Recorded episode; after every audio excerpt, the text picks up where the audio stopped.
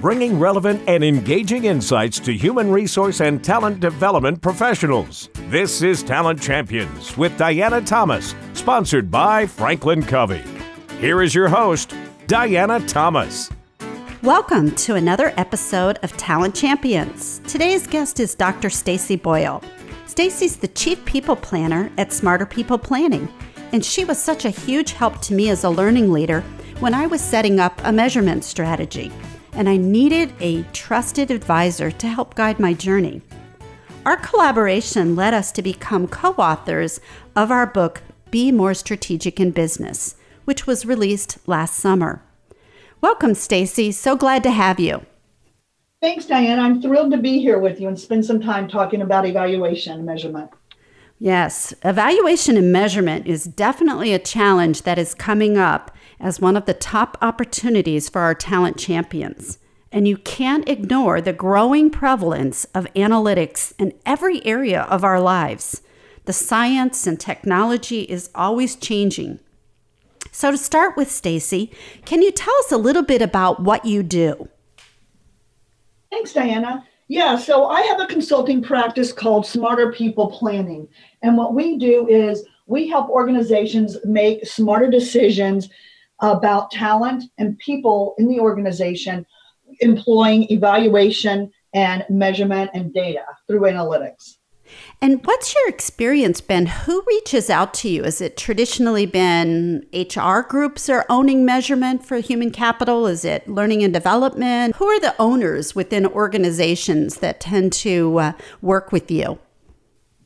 You know, it varies. It is a lot of uh, chief learning officers, uh, individuals from the learning and development space. We work with a lot of HR, CHROs as well, and occasionally we work directly with a business unit.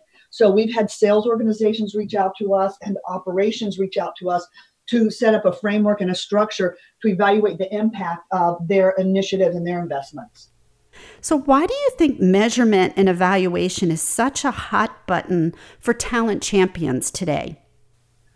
You know, I think that there is for talent champions and for everyone really i think there's a lot of pressure to deliver results to drive results and to show the value creation for their investments and their efforts and i think that if we start with why we're doing what we do instead of focusing on the how then that can help organizations figure out how to answer some of those questions I want you to share a little bit more about that figuring out the why, because that was one of the paradigm shifts for me as a learning leader. I had been focused on this path. I need to use like Kirkpatrick's model and do step one, step two, three, and four. And I know when you came in, that was one of the things that really shifted my perspective is why do you want to measure? That's the first thing I do when I sit down with the customer is why did you call me? Why do you want to evaluate something or assess the value of something? Sometimes people don't really know why. Sometimes they think it's because that's what I'm supposed to do. I'm an L&D. I'm supposed to be using this Kirkpatrick model. I don't know how to do it. They really don't know what they're trying to accomplish or the value that they're trying to show or demonstrate. So I try to step everyone back and think that through. Otherwise, we don't know if we're going to accomplish what we want if we don't know what we're trying to accomplish. So I focus on the why and try and drive everything towards that why. At that point, then it's easier to figure out the how. How do we do something? I don't want to talk about the how we're going to do it, how we're going to measure, survey, predictive analytics. I don't want to talk about that until I know what we're trying to accomplish and why we're trying to accomplish it. I love that. Start with the why. I also remember talking to you about this, and we included it in our book is really understanding the vision of what the organization's trying to do and their strategies. And then how does your function align with it? And how can you measure and show that you're on the right track and be able to make those adjustments when you're not? I was just talking to somebody that was starting up a new learning organization the other day. And he was asking me, where do you start? You know, should I start putting in competencies? Should I do X, Y, and Z? And I heard you in my head, Stacey, because I said to him, let's back up. What are you trying to accomplish? What is the goal of the business? And what role does learning and development play in accomplishing that? And then once you know that and you have that in place, is how will you measure it? So uh, you've now changed me that I can't go down the path until I know where the goal is and, and align with that vision. So thank you for uh, that learning that now has stuck over the years with me. I appreciate it. Yeah, that's great. And one thing, and another something else I want to comment is, you know, in the talent space, we need to think because also we have our own tool toolkit, right, to solving problems to business problems.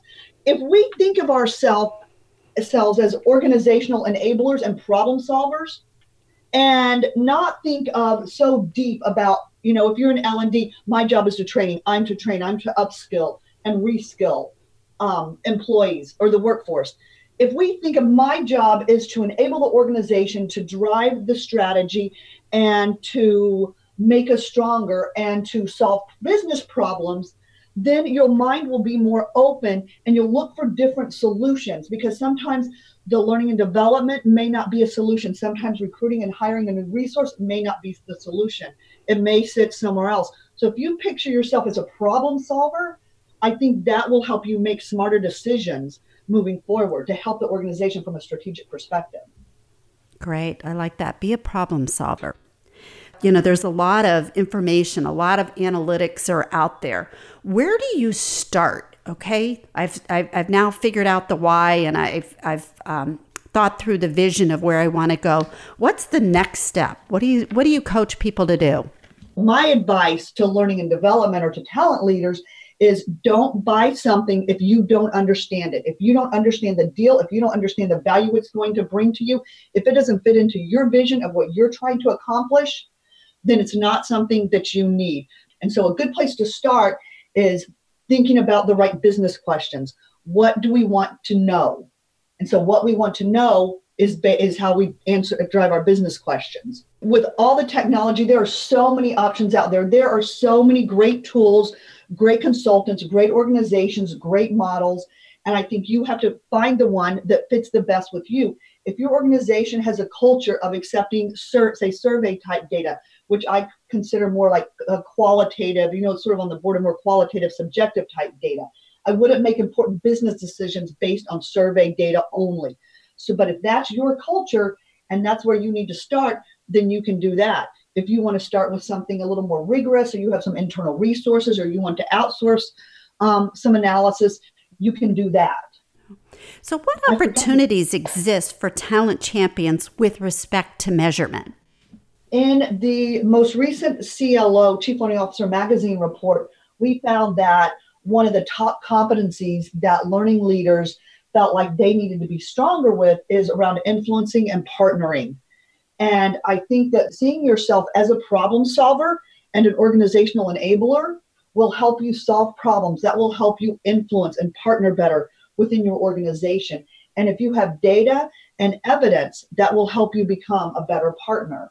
And I think, you know, we are, as talent leaders, we are in charge of the entire workforce. We're in charge of the engine that drives the organization. If we can proactively identify gaps or problems in the workforce that will not help us push our strategy forward, that should be our job as well. We should start closing those gaps proactively and solving those issues before they even become problems not only was influencing one of the biggest opportunities, but understanding using measurement to drive business results was a competency from day one that learning leaders and talent leaders are challenged with.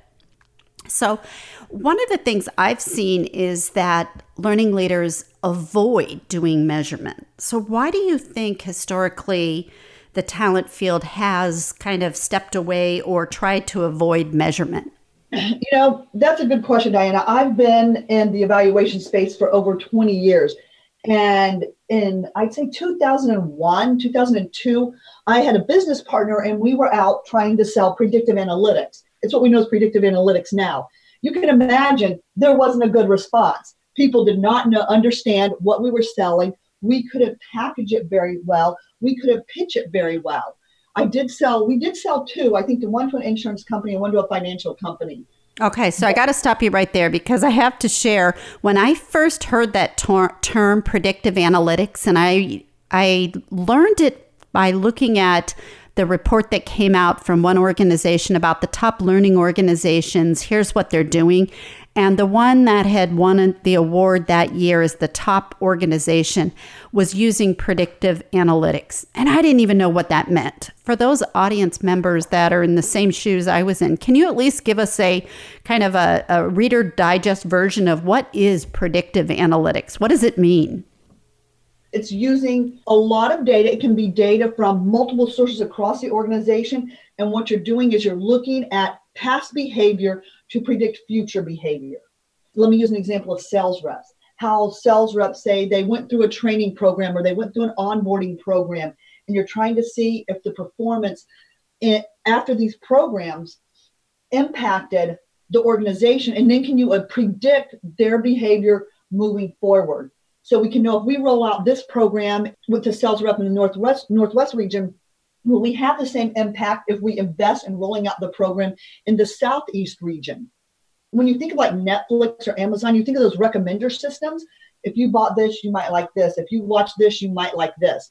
Because it's based on a bunch of data about your shopping habits, about your demographic profile. So it's the same idea that if, if the sales reps look like some of these in the Northwest, then we know that it should work in the Southeast as well.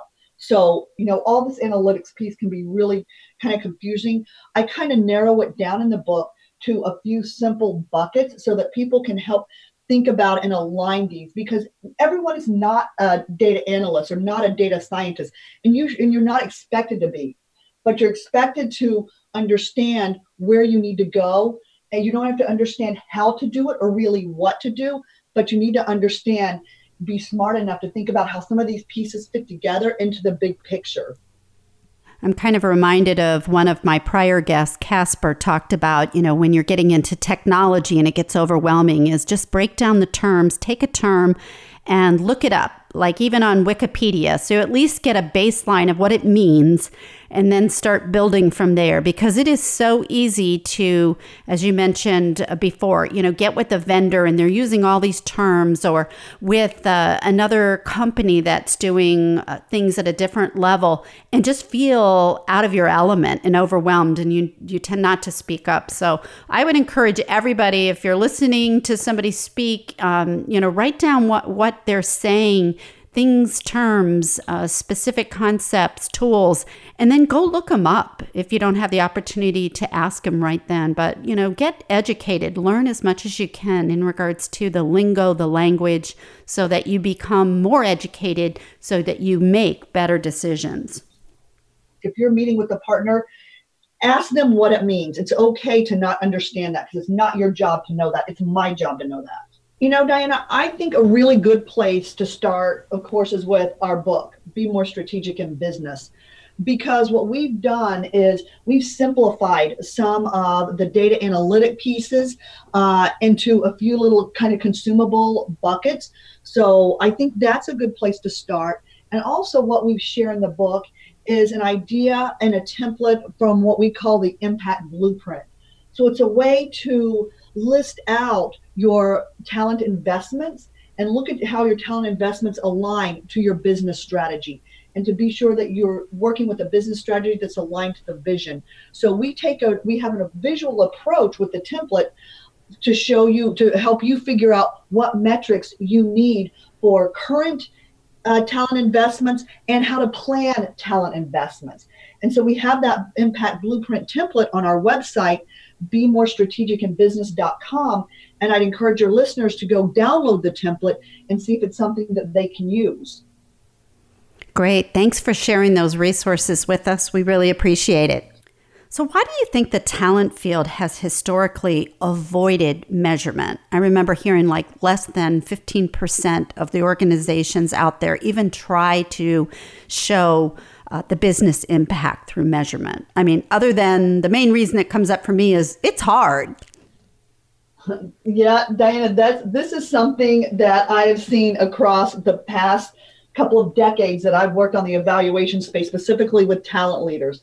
I think one, it's hard. I think it's overwhelming. And I think that people are not being asked to demonstrate the value of their talent investments And so they're not doing it. That's what they tell me. They all often say, no one's asking me, and I'm not sticking my neck out to do that.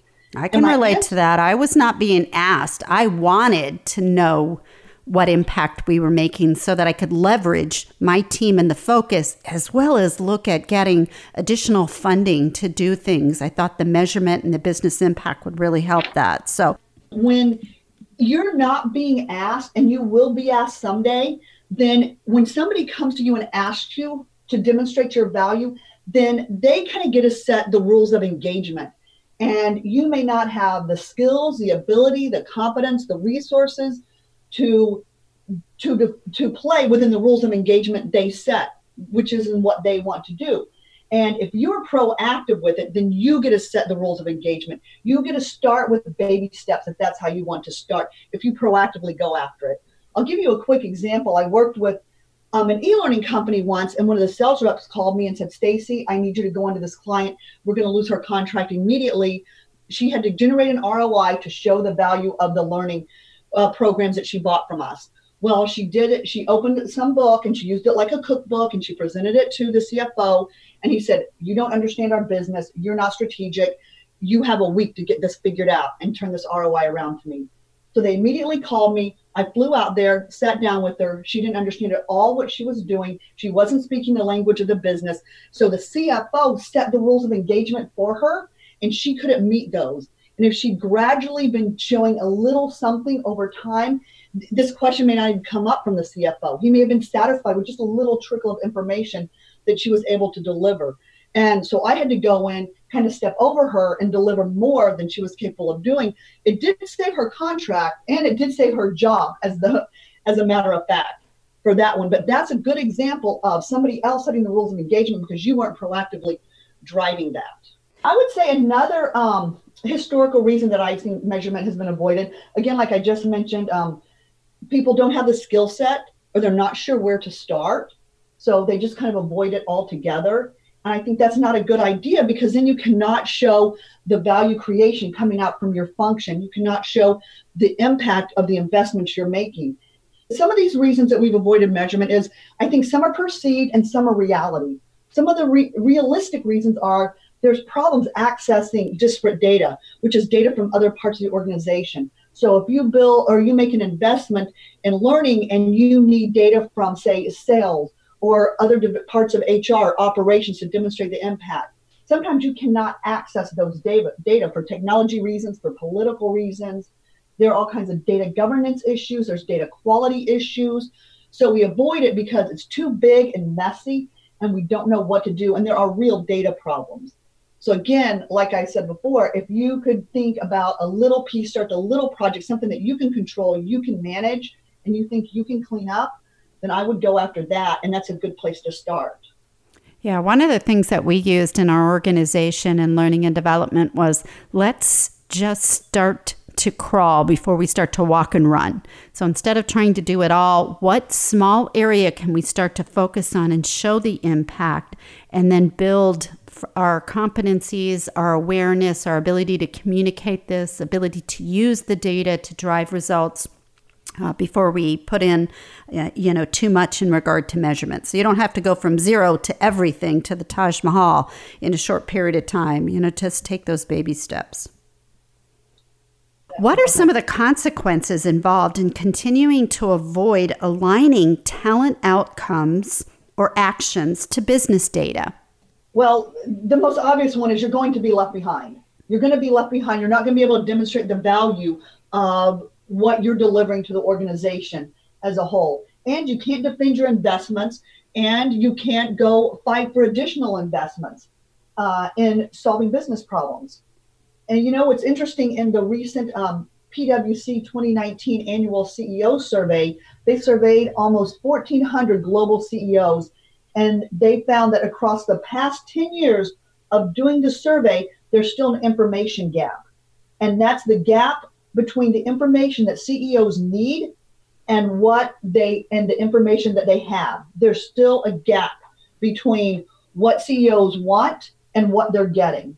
So we're doing a lot of research and doing a lot of things, but we're not answering the questions that the CEOs and the more strategic higher level leaders need. And that's where we need to move to. Hmm. I think that's an incredibly important part. And I know as I've been judging over the years, learning organizations for different awards and talent champions, one of the things that comes up is how aligned are you with leadership?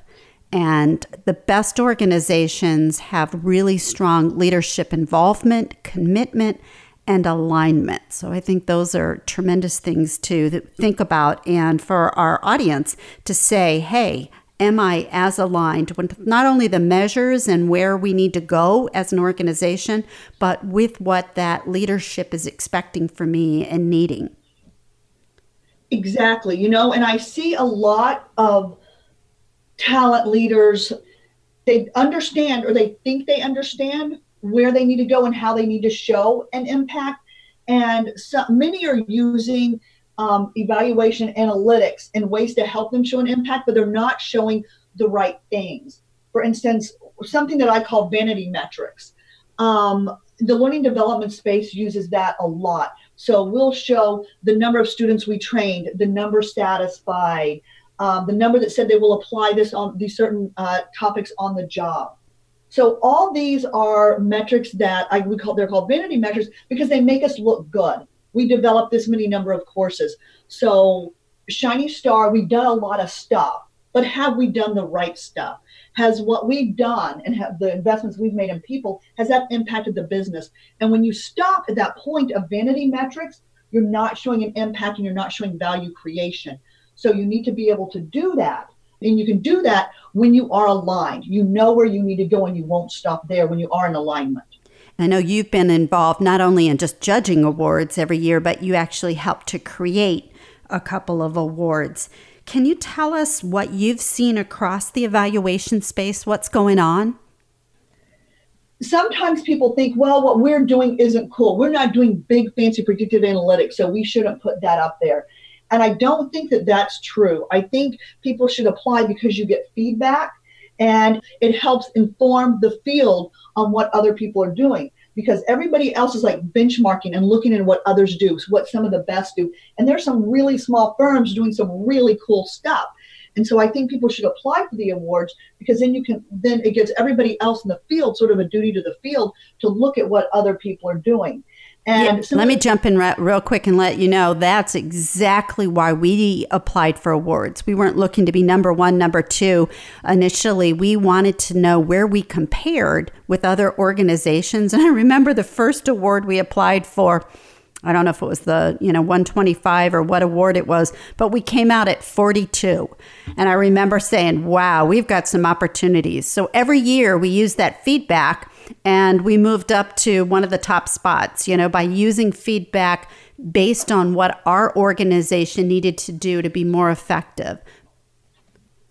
Yeah, I think looking and exploring why people won awards and what they did it can can help you you know can help you kind of benchmark what you're doing. And for sure don't stay within your industry or within your organization. Look outside your industry. And with benchmarking you don't want to take something if this isn't a cookie cutter approach you see what somebody else is doing over here and you want to apply it exactly. You have to consider your politics your culture your resources all of your enablers to see if it will work in your organization because there's probably bits and pieces all around that you can use so I know that you've judged and designed learning and development award programs. Can you tell us what kind of trends or what things you're seeing across the evaluation measurement space?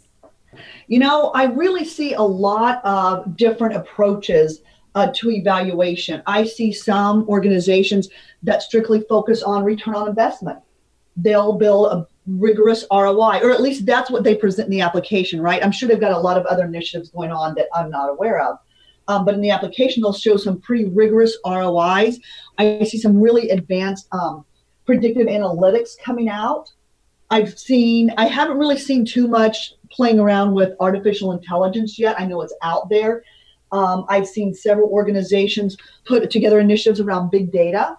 And so, what big data means is they're pulling data from disparate parts of the organization. So, they're pulling in talent data, operations data, finance data to make uh, predictive and prescriptive um, recommendations to the organization to drive change.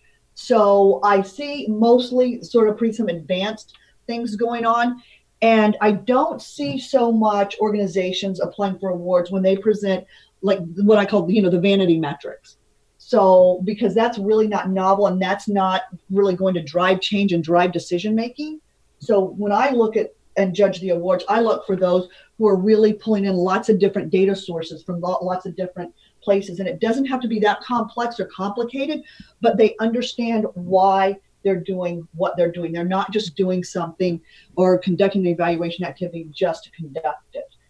So, you know, when you know why and you're drive, trying to drive change and make decisions, then the approach I'm I don't really worry about so much. I want to see that they answered the business question that they asked, and that's what some of the smart uh, applications have if I'm recapping what I heard you say in regards to you're seeing um, people are moving beyond vanity measures, that they are bringing in other measures to show the business impact and uh, to help answer some of the critical questions. But it is across the board. So back to your question about the um, the talent, the challenges with talent leaders is we may not be experts in technology. We may not be experts in analytics, but we for sure need to understand it at a high level and how to play within that realm because it is coming whether we like it or not. What piece of advice can you give our talent champions in their quest to make an impact and to learn more and be able to do more? I would say stay focused on the why. Stay focused on why you do what you do.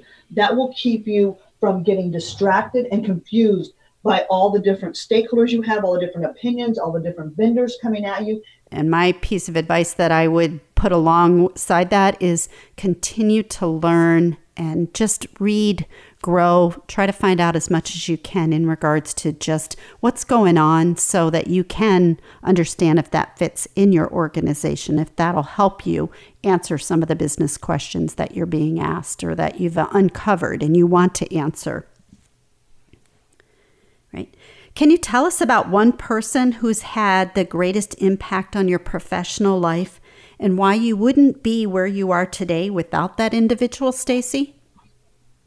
Probably one of the people with the greatest impact on my professional life is Dr. Jim Lallier. He was the chief learning officer at the first e-learning company I worked for and he really pushed me. He saw what I could do and he gave me opportunities to be more strategic and he helped me grow as a professional. And I think the support and the coaching that he provided helped me a lot. And it helped me in a field that I was brand new in, you know, in the late um, 1990s. So I would say Dr. Jim Lally for sure has made a very positive influence on me professionally. Great. And if our listeners want to get in touch with you, Stacey, or learn more, what's the best way to do that? Uh, definitely through LinkedIn, Stacey Boyle. You can also visit my website, smarterpeopleplanning.com. Great. Well, thank you so much for sharing your uh, expertise with us. I know we just scratched the surface in regards to measurement and analytics. And to our audience, I want to hear from you. What questions and challenges are you facing when it comes to measurement and evaluation? Are you making decisions based on data? Are you struggling to connect what you're doing to the business results? So visit talent champions.com to send me your questions, comments, and stories. That's talent champions.com. Join us for our next episode, where I'll be talking with Judy Whitcomb, Senior VP of HR and Learning and Organizational Development, about recruiting and retention.